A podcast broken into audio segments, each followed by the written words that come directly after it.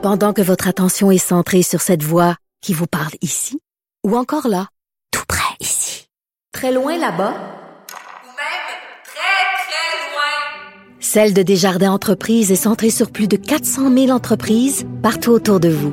Depuis plus de 120 ans, nos équipes dédiées accompagnent les entrepreneurs d'ici à chaque étape pour qu'ils puissent rester centrés sur ce qui compte, la croissance de leur entreprise.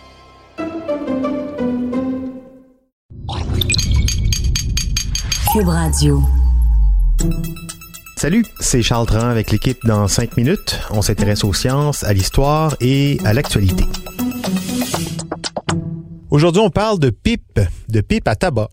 En octobre dernier, des archéologues ont fouillé un site au pied d'un pilier du pont Jacques-Cartier à Montréal dans le cadre de travaux d'aménagement du pont effectués par la société qui gère les ponts. Et ces archéologues ont trouvé les fondations d'un four à pipe daté du 19e siècle. C'est la première fois au Canada qu'on trouve les traces d'un tel équipement. Qu'est-ce que ça faisait là? Est-ce que c'était du sérieux tout ça, l'industrie de la pipe à fumer à Montréal? Baptiste Zapirin a rencontré l'archéologue qui a mené les fouilles. Il nous raconte tout ça. Un four à pipe du 19e siècle sous le pont Jacques-Cartier. Plus précisément, au sud de l'avenue de Lorimier, à l'angle de la rue Sainte-Catherine. Il aurait chauffé de 1847 à 1892 pour le compte de la manufacture Anderson-Dixon. Une trouvaille comme ça, ça n'arrive pas tous les jours et ça fait le bonheur des archéologues évidemment. Car oui, l'industrie de la pipe à tabac, c'était quelque chose d'assez sérieux à Montréal à l'époque. C'est bien simple, hein, au 19e siècle, l'atelier Anderson-Dixon était le plus important de tout le Canada et produisait 7 millions de pipes en argile par an. Il avait été fondé en 1847 donc par un Écossais, William Anderson Sr. Et non loin de là, on trouvait aussi la deuxième plus importante fabrique de pipes à Montréal, la manufacture Bannerman, elle aussi écossaise, qui produisait 5 millions de pipes par an. Ça a l'air beaucoup ces chiffres, mais les pipes en argile se brisaient facilement. elles étaient vendues par paquet de 12. La découverte est donc réjouissante, mais pas vraiment surprenante pour ceux qui connaissent un peu l'histoire de Montréal comme Christian Roy, l'archéologue qui a mené les fouilles au pied du pont Jacques-Cartier. Cette découverte-là qu'on a faite sur le site Anderson-Dixon, on avait vu venir euh, il y a quelques années par l'étude des documents historiques, des cartes anciennes, des plans. On savait que la manufacture était située là et on savait qu'il y avait un four dans, sur la manufacture d'une part pour cuire les pipes, mais aussi parce qu'on le voyait sur des cartes anciennes. À cette époque, le pont Jacques-Cartier n'existait pas encore, évidemment. Il sera inauguré en 1930. À la place, on avait ici un quartier ouvrier qu'on appelait le Faubourg Sainte-Marie, avec plusieurs industries installées ici, dans l'alimentation, le textile, le cuir, mais aussi le tabac.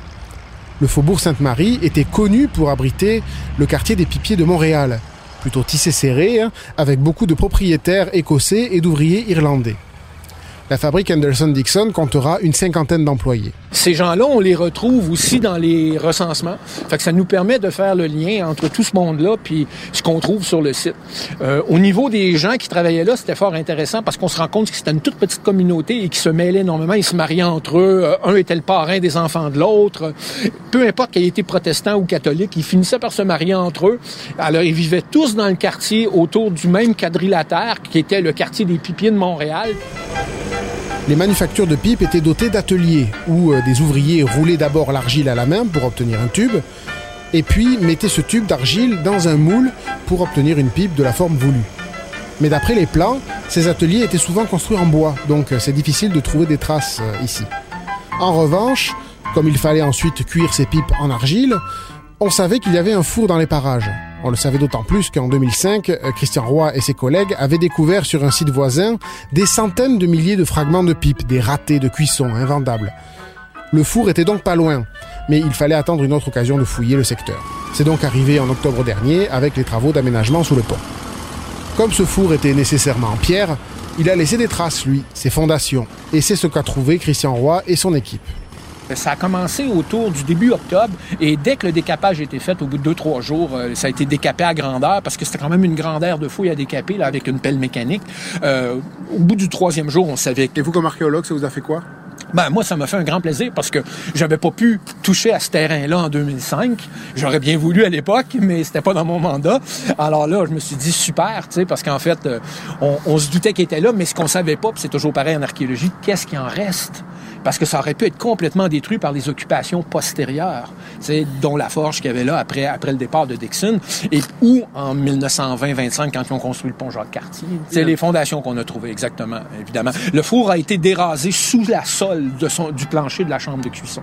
C'est pour ça qu'en fait, c'est vraiment les fondations qu'on a. Le plancher, il n'en reste que des petits lambeaux. Là. Euh, le reste est, est toute partie. Christian Roy, archéologue. Et oui, signe du déclin de l'industrie de la pipe à fumer, la manufacture Anderson-Dixon a été remplacée en 1892 par une forge.